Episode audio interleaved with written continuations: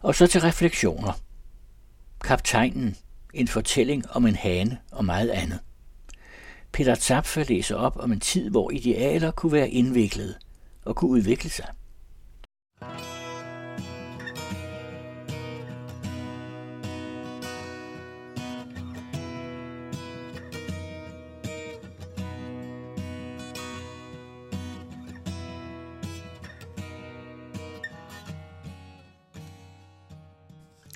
Kaptajnen. En fortælling om en hane og meget andet. Det var på Møn, en mellemstor dansk ø, der geografisk næsten er delt i to. Østmøn og så Vestmøn. Der er en del, der er blød og rund, lige indtil det meste flader ud og bliver rigtig kedeligt og gråt, ligesom i omegnen af en stor by, og så en del, der er vild og rå det meste af året, men som langsomt bliver et op af et efterårshav, når togen pakker de skrånende træer på skrænterne ind i glemsel. Før glemselen var det os, der kom hertil en gang. Vi kom fra byen, og for os var det nu, lige nu, eller i det mindste fremtiden. Vi havde nogle usikre forestillinger om enkelhed, mådehold og langt væk fra bilos og larm, og helt ud dertil, hvor kravene vender. Vi ville bo på en bondegård sammen med andre i et kollektiv på landet og starte forfra. Det gjorde vi så. Helt enkelt. Det var selvforsyning og økologisk bevidsthed, det drejede sig om. Vi ville være os selv uden kunstig hjælp, og hvis vi for eksempel skulle køre i bil bare 4 kilometer, så vidste vi, at vi ville bruge lige så meget energi, som det kræver at bage et Schulstads mørkmaltet rugbrød, det der kunne købes i den lokale brus. Sådan var livet fyldt med ideologiske tommelfingerregler, der gjorde, at vi hellere cyklede og allerhelst bagte brød i brændekomfur i ovnen på rundtræk og af egen surdej.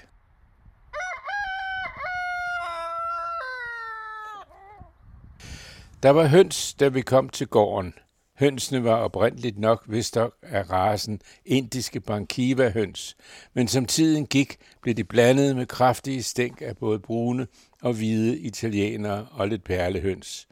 Således at alle hanekyllingerne pludselig i en enkelt generation endte med at ligne langbenede strandfugle med farverige og nærmest folkloristiske fjermarksjætter om hælene og så en pjusket top og alle sammen forsynet med et gennemaggressivt gemyt.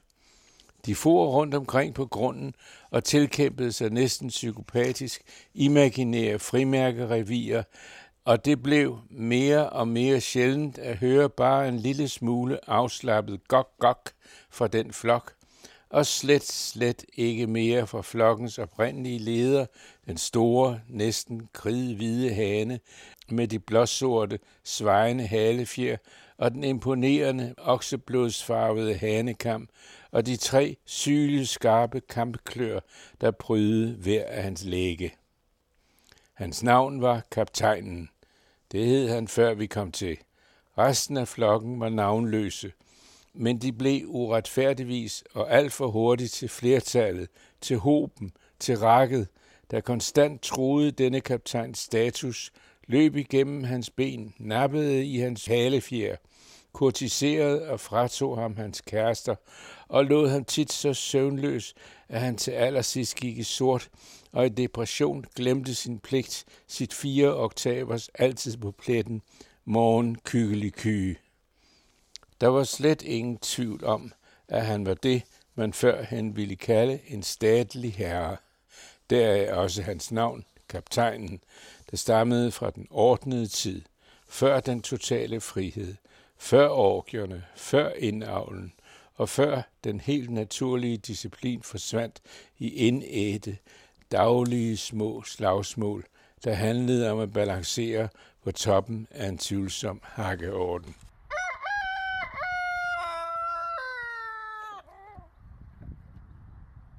Kaptajnen valgte efterhånden at fortrække til selve gårdspladsen. I ly af de fire længer spankulerede han rundt og vogtede alene freden på må og få med næb og klør, vogtede sit otiums sidste bastion. Men førhen var han hønsegårdens ubestridte første elsker og leder. Dengang, da solen stod op, når han galede, og dagen begyndte arbejdsomt med friske, fløjtende bundemænd i ternede terlinskjorter og møggreb på nakken, og murværket var kalket inden pinse, og brændet var i hus før Sankt Hans, og vinterveden tittede spinket grøn op af mulden, nøjagtig natten efter, at den sidste frost var gået af jorden. Og slet slet ikke ligesom sidenhen, hvor morgenen på gården var musestille og mennesketom, og fluernes intense summen omkring kæmpeopvasken i det store, endnu halvt istandsatte køkken, soleklart vidnede om følgende fakta. Her i kollektivet diskuterer man stadig, om opvasken tilhører dem, der havde madtjansen i går, eller dem, der eventuelt har den i dag.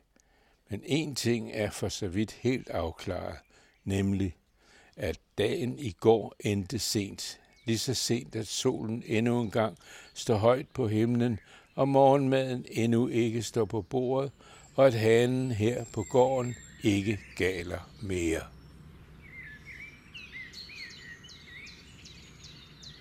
På sådan en morgen, eller rettere på sådan en formiddag, eller nu, da begrebet formiddag på den tid på landet udløber klokken 9, så for at være mere nøjagtig, da klokken var nærmere 11, havde den stedlige landbetjent valgt at aflægge os et besøg i følgeskab med kongens fode og med en herre fra skattevæsenet. Der stod de så pludseligt i stuen og havde udvalgt en af de endnu ikke helt vågne kollektivister som repræsentant for hele kollektivet. Klokken er nu 11.15. Her er en retskendelse, der giver os tilladelse til at uanmeldt at gennemgå jeres regnskaber. Hvor er disse bemeldte dokumenter?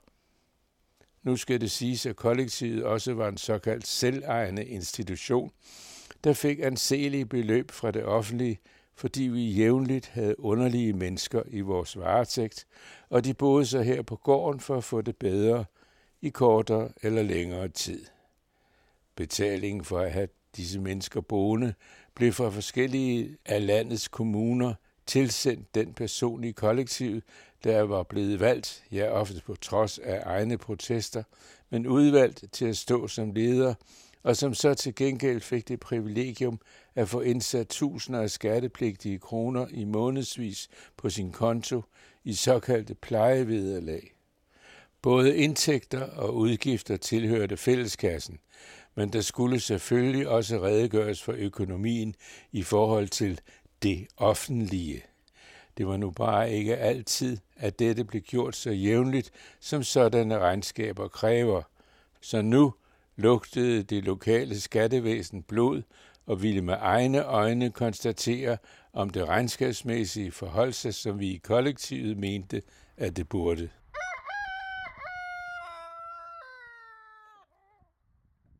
Udtrykket at blive taget på sengen fik efter denne morgen en helt ny betydning for os. Landbetjenten ville selvfølgelig senere hen fortælle alt til alle andre her på øen alt om hvad han mente at have set, alt om hvad der i virkeligheden gik for sig inden for det der såkaldte kollektivs mure. Det vil sige alt, hvad der undervejs var blevet antydet om os af ledegang og anden slinger i tilværelsen, var nu således bevist at være sandt. Det vidste vi nu, og det sved. Åh, hvor det sved. Men intet er dårligt, uden at det ikke også er godt for noget. En således demaskering i forhold til omverdenen resulterede i, at vi som vores forældre ville have sagt det, tog os sammen. Mellemværnet mellem skattevæsenet blev delvis elimineret ved hjælp af en venstreorienteret revisor fra København. Han mødte skattevæsenets krav med specielle fradragsregler, der førte det meste af det skyldige beløb tilbage til os. Penge giver råderum og virkelyst, så køkkenet blev færdigbygget, og der blev ryddet op over det hele. Vi fik et mindre gedehold og satte hegn op med strøm i. Der blev brandsikret overalt, og skumslukkere blev ophængt, selv der, hvor der var den mindste chance for en selvantændelse ved eventuelt hasrygning.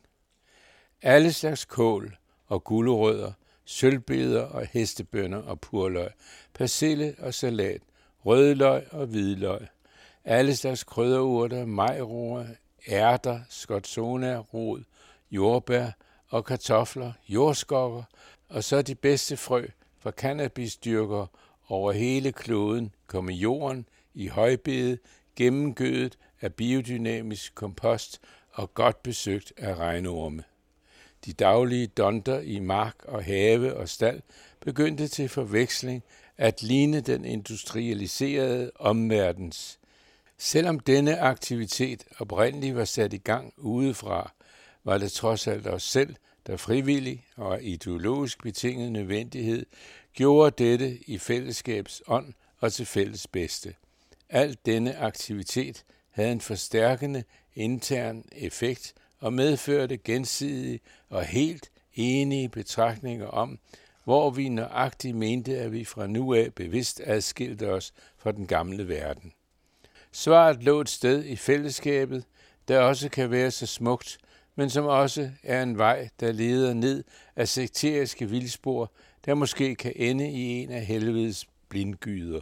Ja, man ved aldrig. Nå, men et nyt klarsyn bredte sig.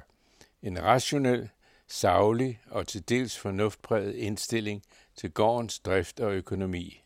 En logik kom og lude ud, hvor der før havde været tvivl og skæv stillstand. Snart skulle vi nok sole os i stensikker vidshed om, at alt, hvad der ikke kunne stå, tja, det må falde. Et sådan synspunkt er jo nærmest en dom med visse overtoner, der ikke kan tilgodese såkaldte svage elementer. Det blev måske den lille fascismes spæde start på en ægte dansk sommermorgen.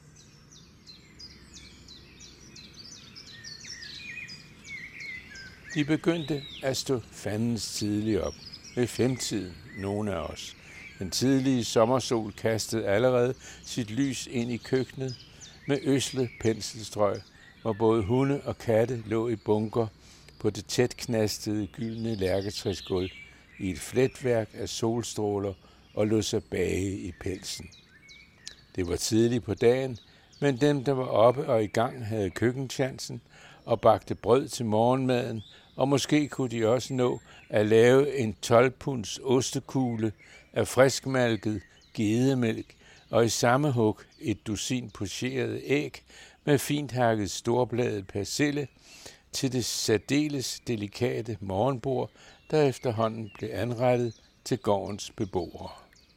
Lige nu sov de fleste sødt, men snart blev alle vækket, og så ville de sidde bænket ved bordet og søvndrukne på slaget syv med en spand friskmalet biodynamisk kogekaffe, dampende livligt, og resten af dagen ihærdigt foran sig. Der var sådan en utrolig erstadig stemning omkring det bord.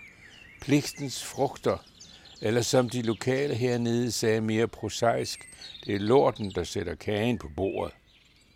De hørte sikkert morgenprogrammet i radioen lige nu, hvor man sendte en hilsen til sin gamle mor, men ikke kunne gætte på spørgsmålet, fordi klappen gik ned. Man fik da sit bladeønske opfyldt, og det var der også lige så garanteret Paul Bundgaard med den der herren, som skabte alt på jord, og som så jo også skabte dette bord. Gud gjorde han ej. Stort set alt, hvad der kunne spises på dette bord, var efterhånden skabt af os selv gennem arbejdet, og vores venstreorienterede revisor fra København havde regnet på dette kollektivs månedlige udgifter per mand, og var på trods af bordets overdådigheder kommet frem til, at hver beboer kun forbrugte ca. 6-7 kroner dagligt i alt. Man kan blive helt tavs af beundring, havde han sagt. Vi var også tavse. Vi spiste i tavshed pligtens frugter. Sådan gik en tid, hvor vi flittigt fulgte jordens omdrejninger årets gang. Høsten kom i hus, og løgene blev flettet sammen i lange klasser og hængt til tørre i det kølige depotrum bag køkkenet.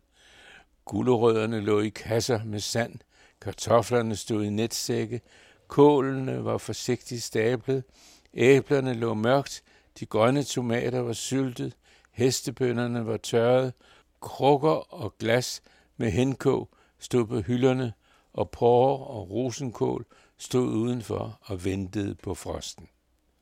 Den tid gik med at forberede vinteren. Vi havde for det meste spist vegetarisk, men egentlig ikke skænket det at slagte vores egen dyr for at spise dem en tanke. Det var som om, at dyrene var et alibi for vores landliv, når de nu gik rundt derude, formerede sig og var så naturlige. Men langsomt, nærmest ubevidst, var nogen af os på vej til at indse, at noget af det dyrehold, vi gik og puklede med til daglig, også kunne spises, ikke mindst af praktiske grunde.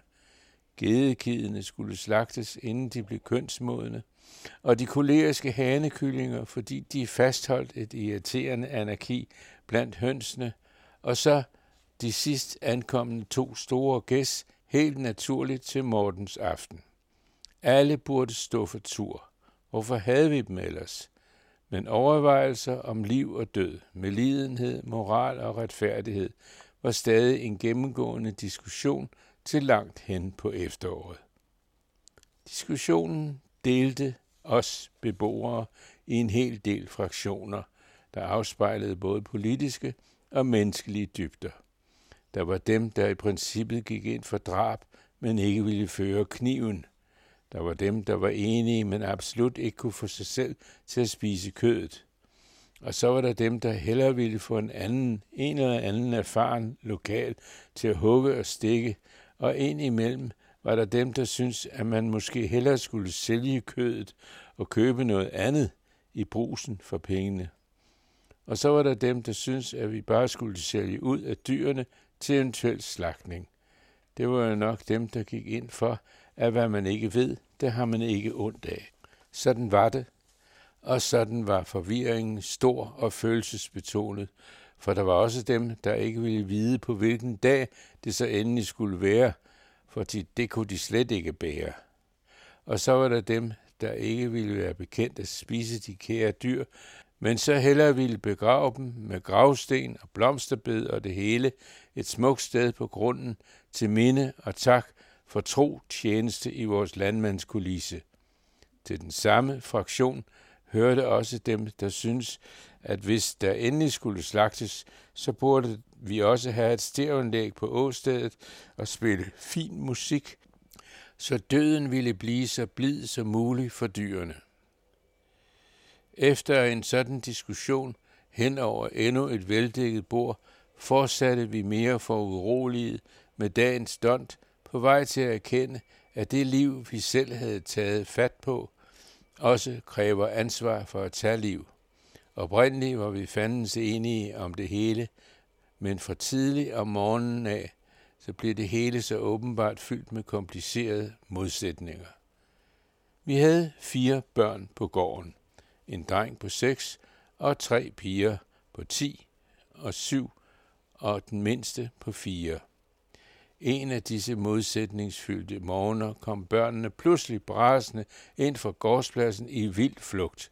Kaptajnen er efter os, skreg de.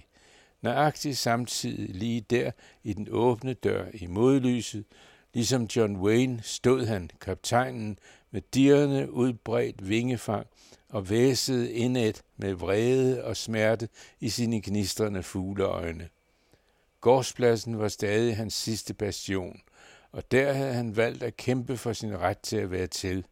Og selvom dagen for længst var begyndt, afsluttede han sit kramagtige territorialkrav med et skinrende kykkeliky tværs igennem det store, åbne landkøkken. Faktisk var de umådeligt modige, de små, når de krydsede gårdspladsen. De brugte en gammel gardinstang på en meters penge med en drejet trækugle for enden. Den fungerede som en slags vægterstav, så hvis den gale kaptajn gik til angreb, så fik han et gok i nøden, og mens han endnu sundede sig, så kunne ungerne for det meste nå i sikkerhed inden døre. Hans angrebsmetode var kamphanens. Han sprang op med udbredte vinger og strakt hals, og benene fremadrettet med udspilede klør og sporer, så hvis man var i børnestørrelse, var det lige netop der, han skulle have gokket i nøden.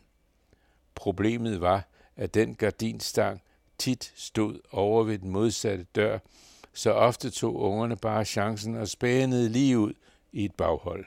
Det var udholdeligt. Vi var alle godt trætte af kaptajnen og hans krig mod en omverden i forandring.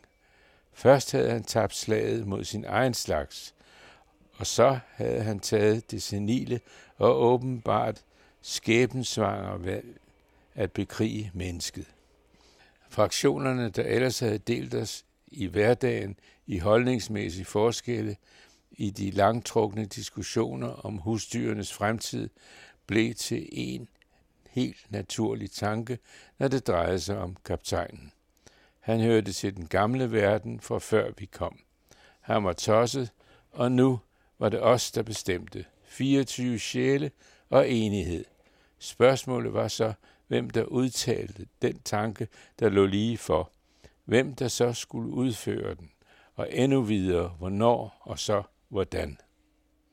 Der opstod en grublende tavshed, der overvejede konsekvens og ansvar rundt omkring det bord, indtil en af børnene sagde lige ud i luften, jamen, jamen, skal vi så også spise ham? Det var det. Et enkelt spørgsmål fra en lille pige havde med et troskyldigt kvantespring givet os svaret. Det diffuse, vi i lang tid havde forsøgt at indkredse, var nu blevet et oplyst operativt begreb og havde fået sit svar. Noget for noget. Nu var sagen enkel. Nu var der igen et soleklart formål, et retfærdigt formål. En cirkel kunne for første gang i lang tid sluttes og erstatte vores forvirrede overvejelser. Tiden på landet er ubåndhørlig. Som en opvarmet klump bag løber tiden sejt og vedholdende langs med årets gang. På landet skal man følge med, finde sin egen gangart i årstidernes inerti, og ellers er det, at man kan blive forladt i et uoverskueligt krat, der vokser op lige foran øjnene og optager pladsen for den herlige udsigt, man ellers troede, der var herude på landet. Derfor skal der tages beslutninger hele tiden, når tiden er moden.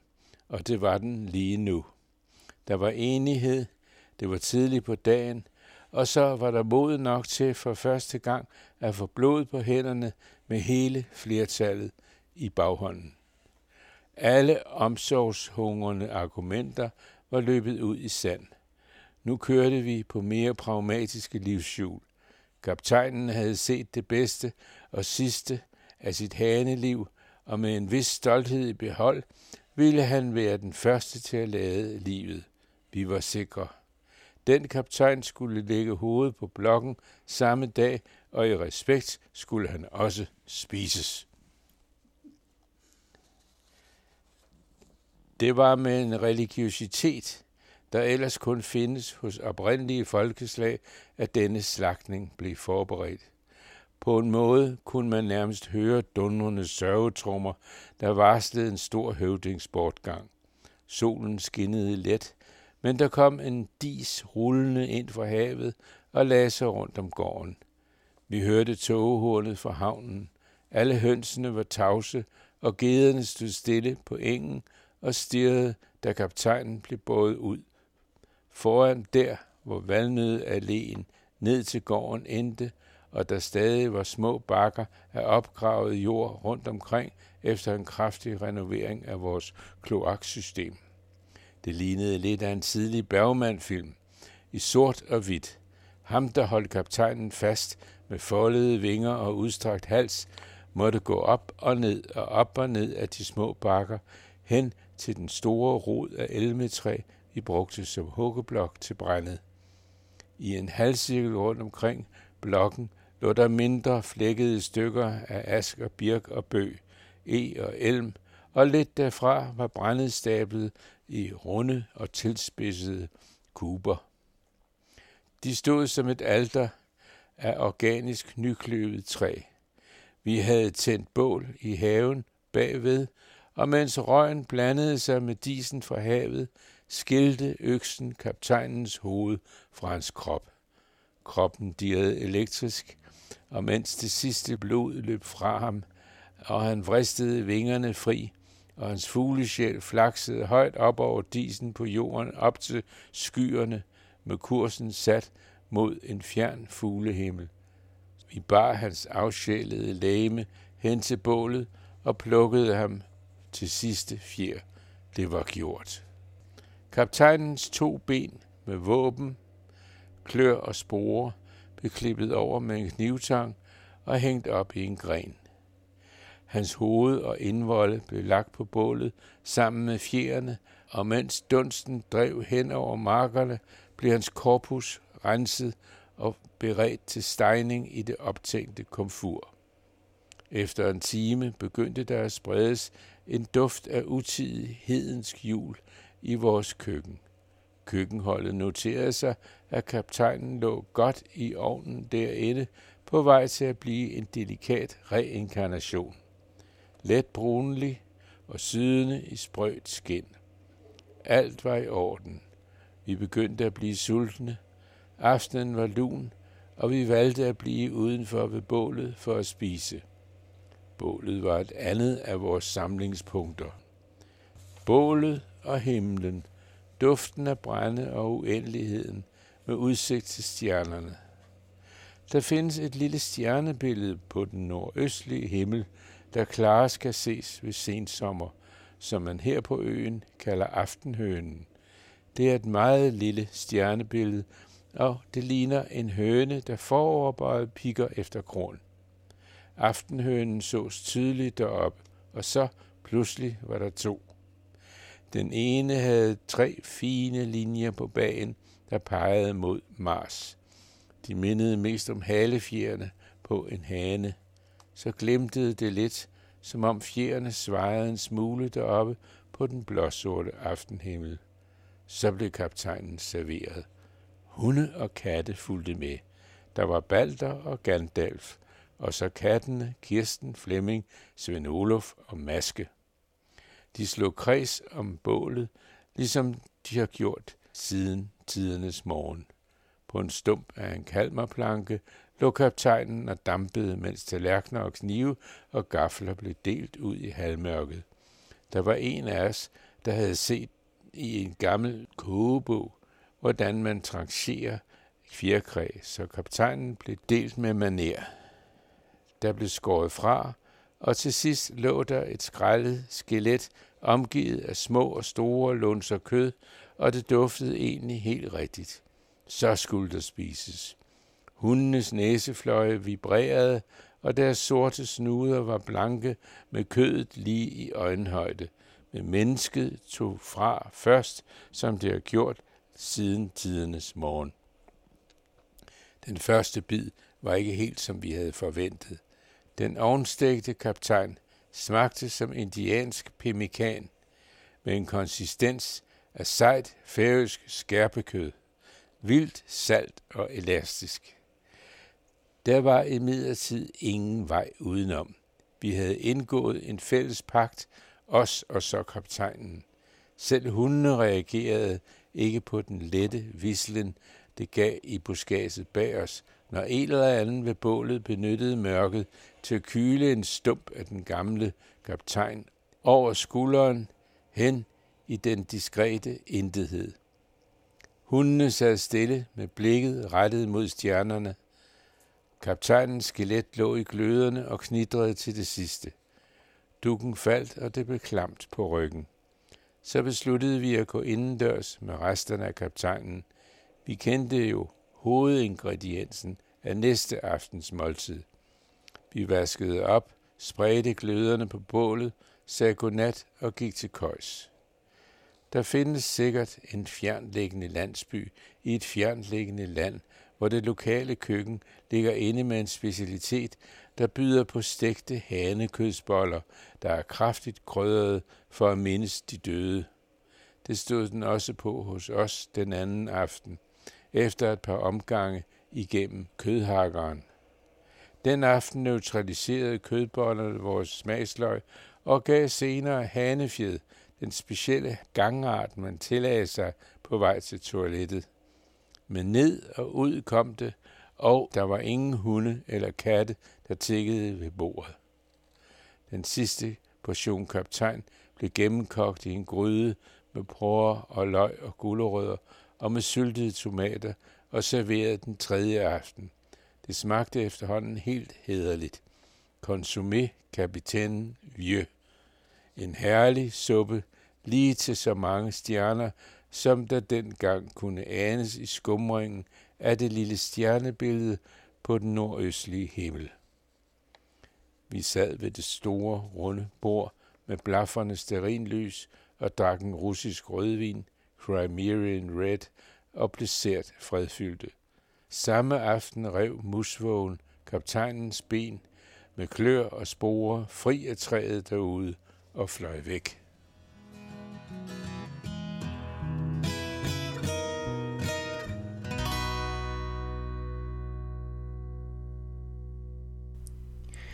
Det var Peter Zapfe, der læste sin refleksion Kaptajnen, en fortælling om en hane og meget andet, og musikken var også af Peter Tapfe.